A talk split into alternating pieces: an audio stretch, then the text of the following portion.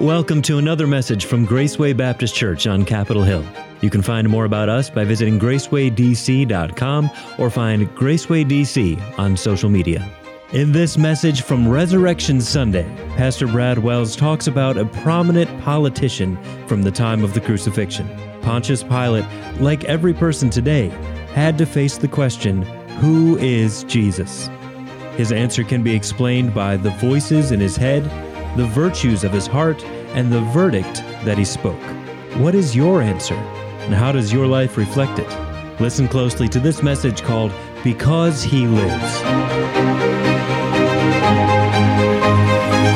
Thank you, everyone, for coming and happy Easter. He is risen. He is risen indeed. Jesus Christ is everything that he claims to be and so much more. Now, in the remaining minutes, I would like to take our attention, draw our attention to the leader and the government authority that is mentioned in all four accounts of the Gospels. He's known throughout history.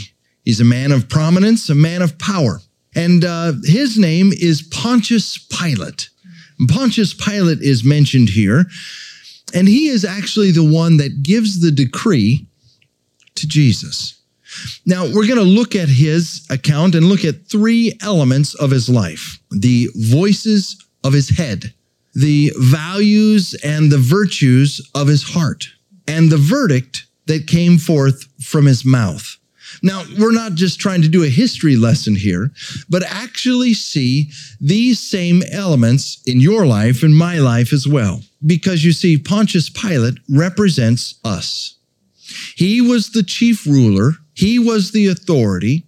He had the power to crucify Christ or recognize him as the true king. And so each one of us do as well. Who do you see Christ is? Or actually, more specifically, as Pontius Pilate said it in Matthew 27, what shall I do then with Jesus, which is called Christ? Now, Albert Einstein said, No man can deny that Jesus Christ exists. He existed. But the question is, who was he? And people have come to the conclusion, well, I think, um, I think he was a good man. He was a good teacher. And certainly that would be a, a decent uh, voice that uh, we would have in our mind as we wrestle with reason. Who is Jesus? So Pilate had the first question that he presented to the people. What shall I do then with Jesus, who is Christ? And the question I present to you, what will you do with Christ this year? We recognize Jesus as who he says he is, as creator, as ruler, as supreme, as savior, as Lord, as risen from the dead. But what, how does that apply to me and you? Well, our first point today is the voices of Pontius Pilate's head. The voice is in his head. Now, if you're like me, and I think we're all painted with the same brush and made from the same clay, we're all alike. We have these voices of influence swirling around in our head. The first voice I think that Pontius Pilate had was the voice of reason. Now, Jesus made a very, very strong claim. That is, he said, I am the way, the truth, and the life. No man cometh to the Father but by me. Now, it was C.S. Lewis that said, You can only take Jesus in one of three ways. Each man stands at a trilemma. You have to decide which way you will go. Either Jesus was a liar. He knew he wasn't the Christ, the Messiah, but he, he was deceiving people. He was a liar. That's one route. The other route is he really felt he was the Messiah and he was he was not lying but he was crazy he was a lunatic or the third route which is the route I take and I think it's the reasonable route is he is who he claimed to be He's everything he claimed to be. He is Lord indeed. And so you have to say Jesus is either a liar, a lunatic, or the Lord. That's the reason that I think Pontius Pilate was wrestling with in his own mind. But there's another voice. Actually, the Bible records that a note was passed to this great leader as he was uh, right in his, his place of jurisdiction. And his wife wrote him a note and say, said, have nothing to do with that just man. And so he was wrestling with that. Somehow his wife knew something that was going on and had some spiritual insight that he was missing. The voices of his head, reason, and, and loved ones. And I would say that probably everybody has those two elements. You have somebody in your life that loves you and is asking you to consider Christ. You know, hundreds of millions of people are hearing the gospel today. And people are considering who Christ is. Is he worthy of me following him, of me giving my life for this? And I think Pilate, our subject today, is was thinking that same thing. He was a man of importance, of prominence, of power. But if he was to recognize Jesus as the Christ, it would cost him something. And for you to follow Christ, it will cost you something. And for me as well. Everybody. We have to make that decision. The reason in his head, the relatives that were around him, his own friends and foes. Not all politics are, are in Washington, D.C. this was Jerusalem. And there were three main political parties there that were also very religious. By the way, politics is rooted in faith, what people believe. And there was the Pharisees, there was the Sadducees, and the Herodians. And these three parties were wrestling to and fro, and Pilate would have known well how to be political, what to do, what to say, and which position each one of these people, uh, these groups had. But John 18 records something else, something of his own emotion, his own feeling. Let me read it to you. John 18, verse 37. Pilate therefore said unto him, that is Jesus, Art thou a king then? Jesus answered, Thou sayest I'm a king. Jesus answered, You have been saying that I'm a king. To this end was I born, Jesus said, and for this cause I came into the world, that I should bear witness unto the truth. Everyone that is of the truth heareth my voice. The voices that were rattling around in Pontius Pilate's head, one of them was the voice of Jesus. I believe that's true today. One of the voices that's rattling around in my head, in your head, in every major decision of life is the voice of truth the voice of Jesus. Again, I read to you that last phrase everyone that is of the truth heareth my voice. Now, I'm a, a Bible believer. That means I don't believe the Bible needs to be rewritten. I believe it needs to be reread and applied and lived out. And when it says, everyone that is of the truth heareth my voice, I believe the voice of Jesus is reverberating throughout the globe today and you can hear the voice of truth, that is the voice of the Creator, anytime you want to as you tune in to these various voices. And when Jesus said, I am the way, the truth, and the life, he didn't just say, I know the way or I'm on my way. I am the way. He said, I am the truth. He doesn't, he didn't just say, I'm speaking the truth, the whole truth and nothing but the truth. He said, I'm not just teaching the truth, I am the truth. And Jesus said, I am the way. This is a huge claim. This is the claim of deity. Now, if Jesus is who he claims to be, he's worthy of me following, of you following. And Resurrection Sunday is all about the recognition of the incredible evidence that Jesus was who he claimed to be. And Pontius Pilate had that rattling around in his head, voices in his head. But the second thing is the values in his heart. Now, values go deeper than just voices. Voices can be somewhat superficial, but values run deep. The first value I want you to recognize in Pontius Pilate's heart, and your heart as well, my heart, is pride. Now, sometimes we think of pride as a good thing. I think that is misusing that word. Actually, the word we'd want to use is honor. Honor's the good word, the right thing. Pride is selfish. It's self inflating. It devalues others and secures power and prestige for self. Listen to the pride of Pilate's heart here in this verse in John 19. Then saith Pilate unto him, Speakest thou not unto me? Pilate's like, Aren't you going to talk to me? I'm asking you, talk to me. Knowest thou not that I have power to crucify thee, and I have power to release thee? And he's, he's filled with himself. He's an egotist. I have this power. I have this position. Aren't you going to answer me? Jesus answered in verse number 11, Thou couldst have no power at all against me except it were given thee from above. Jesus is saying, Don't be puffed up. You have nothing that wasn't just handed to you, wasn't given to you. Don't be proud. Don't be arrogant. Then he says, Therefore, he that delivered me unto thee has the greater sin. You see, the position that you have, the place that I have, these we must give account of before God one day. The Bible declares that it is appointed unto man once to die, but after this, the judgment. One day, I'll die. You'll die. And we will stand before God at the judgment seat, and we have to give an account of ourselves. You know, we're the wealthiest nation that's ever existed. We have so much knowledge and information and all around us, our transportation, our communication, all these advances. But yet we still have the same problems that plague us and haunt us and stomp us. And Jesus is the answer to every problem. And this Resurrection Sunday, I want to draw your attention to Jesus Christ.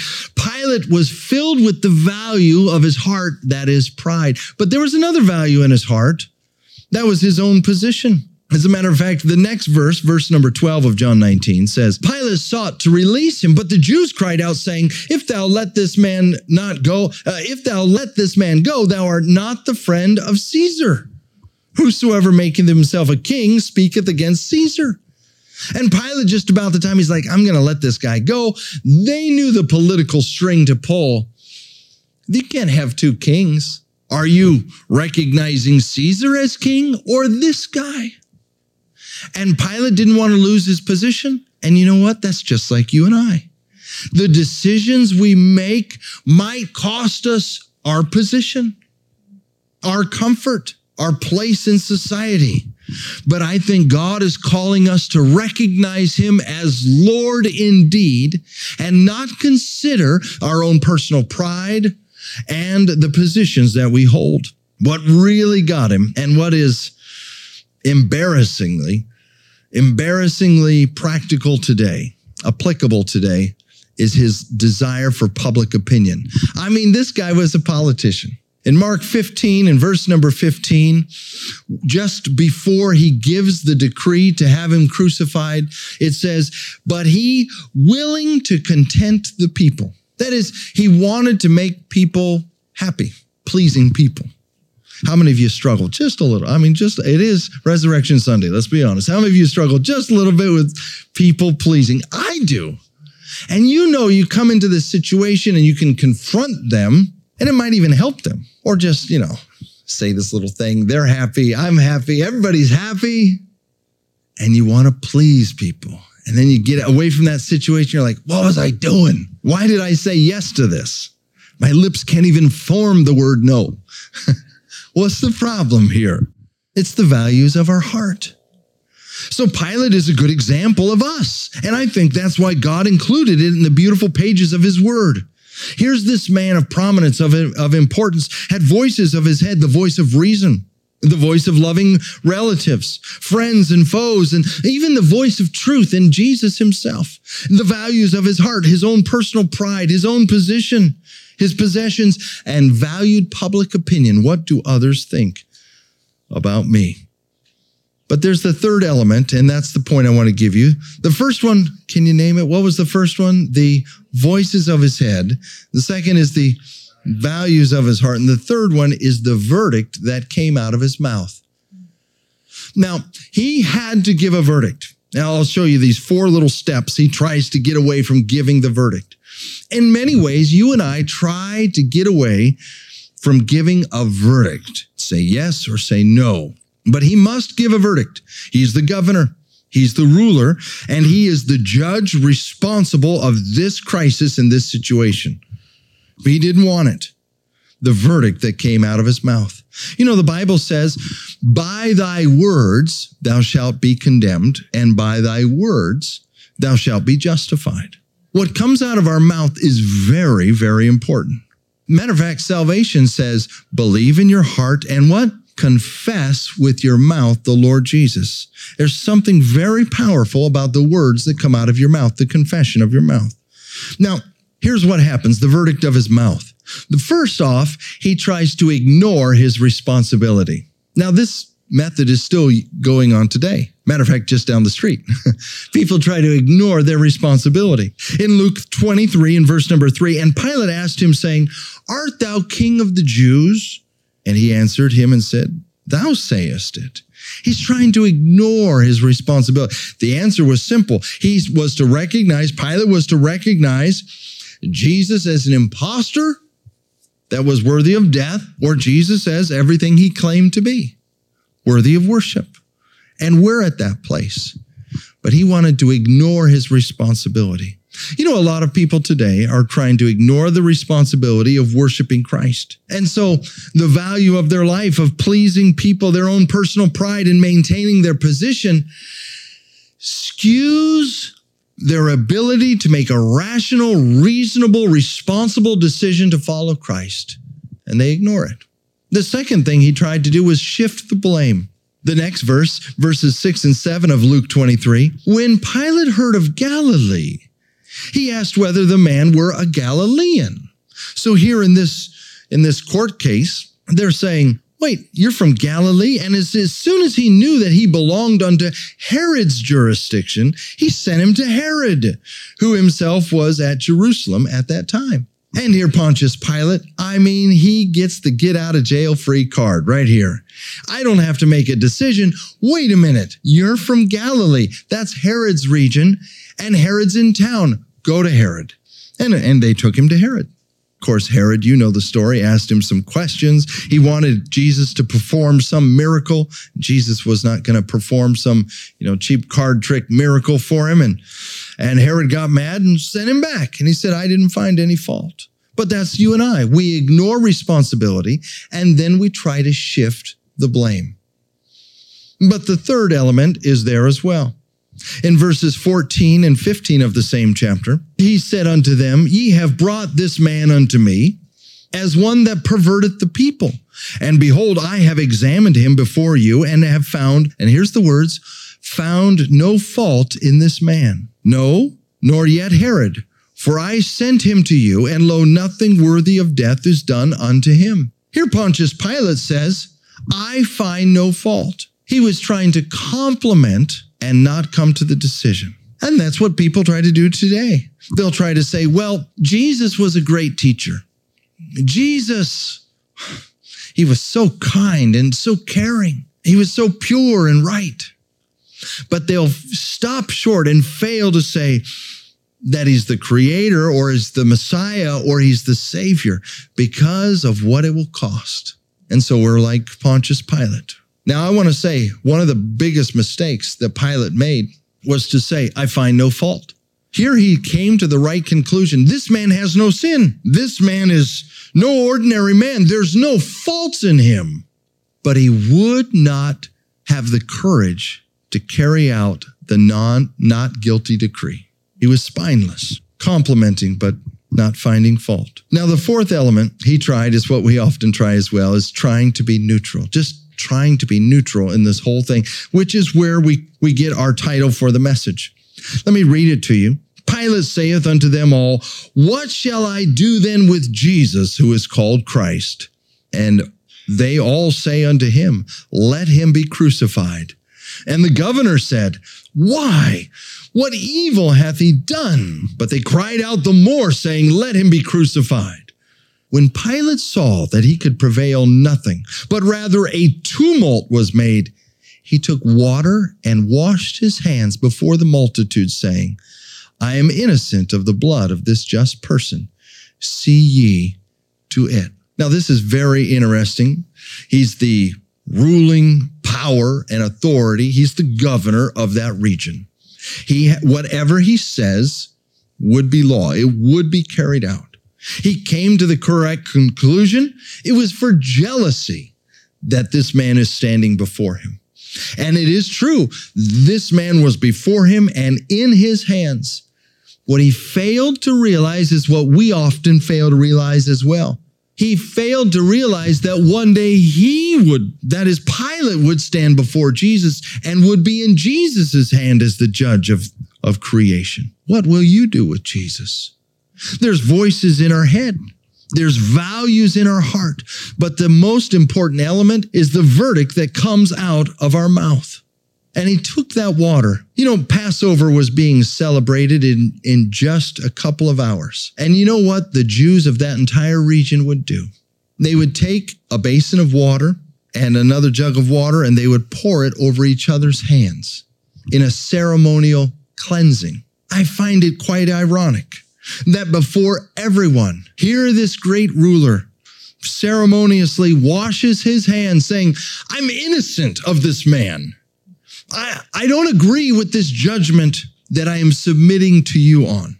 And I think with great remorse that in hell today, Pilate is still trying to get that blood off of his hands, the blood of the Savior. What a foolish decision.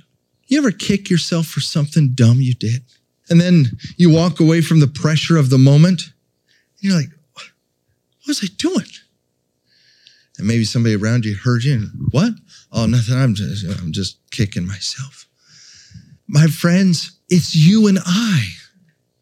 We're the ones that have to make the decision who is Christ and what should be done with the Lord Jesus Christ. I was I was born into a Christian home. Now, by Christian home, I mean the culture of our home was was Christian. We went to church all the time. As a matter of fact, I started coming to church nine months before I was born.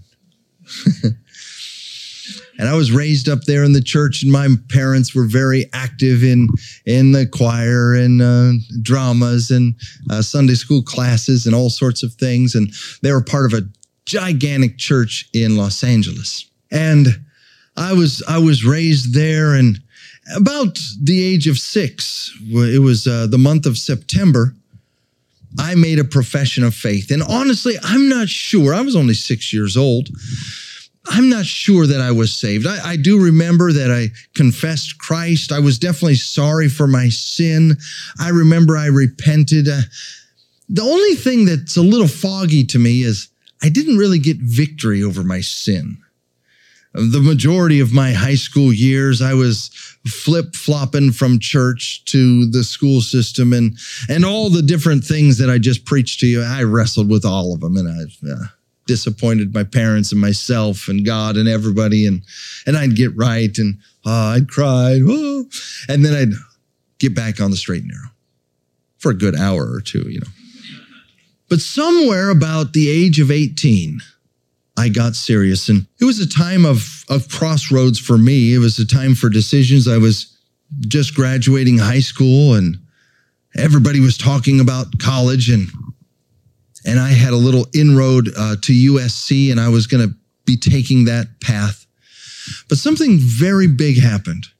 My dad surrendered to be a missionary to New Guinea. We had never heard of New Guinea. We had no connections to New Guinea, and dad sold almost everything. And uh, we invited all the neighbors over and they just, they bought all our stuff and it was funny and, and it was a good time. They took all our stuff away. And about a year later, we got on a plane and went to New Guinea and we moved into a grass roof hut seven hours from town on the back end of this village with about 80 people in it and the the floor slanted down following the contour of the hill not completely but quite a bit and, and uh, it was it was amazing.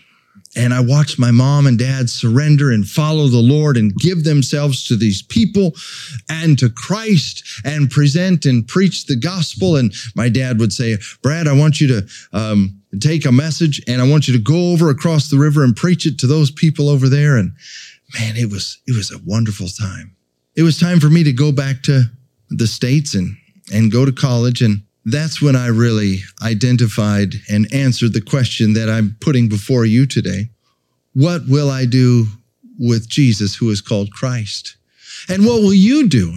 Well, what I did is I was going to identify Christ as, or Jesus as, as the Messiah, but I was going to follow my own dreams. As a matter of fact, I had quite a few dreams that did not line up with Christ in any way. And I knew that. That's why I was going, really.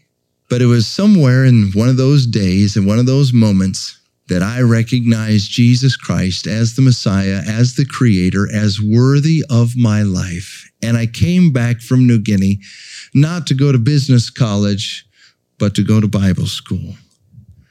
Now, I don't think that everybody needs to go to Bible school, but I do think everyone, every, everyone needs to acknowledge Jesus Christ as Lord indeed and serve him and to shun any sin and temptation and get away and distance themselves from anyone or anything that would corrupt them or get them off the track of following the Lord Jesus Christ. And so this Resurrection Sunday, just as we wrap up and just as my wife begins to play on the piano here, what are the voices of your head?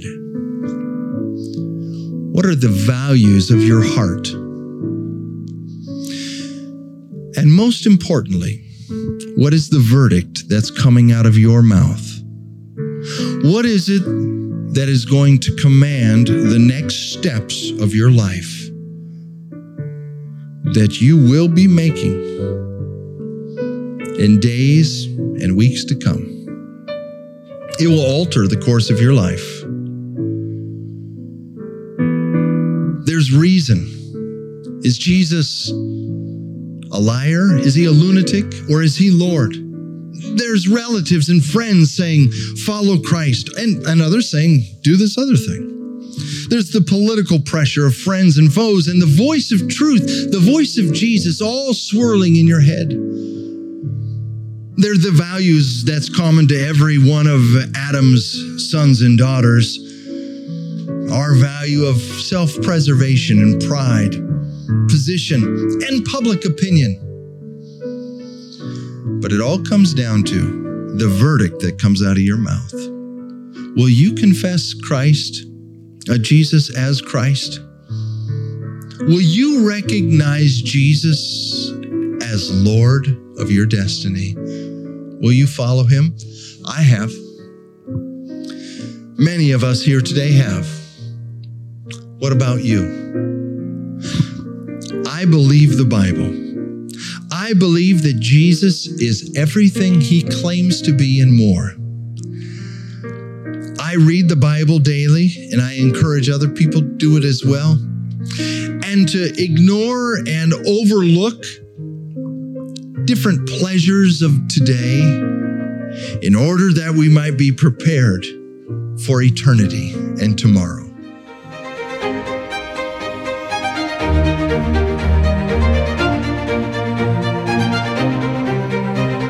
Thank you for listening, and we hope you were helped by that message from Pastor Brad Wells. Reach out to us anytime at gracewaydc.com or come visit us in person, Sundays at 11, Thursdays at 7. We'll be back next week with another message from Graceway Baptist Church, right here on Capitol Hill.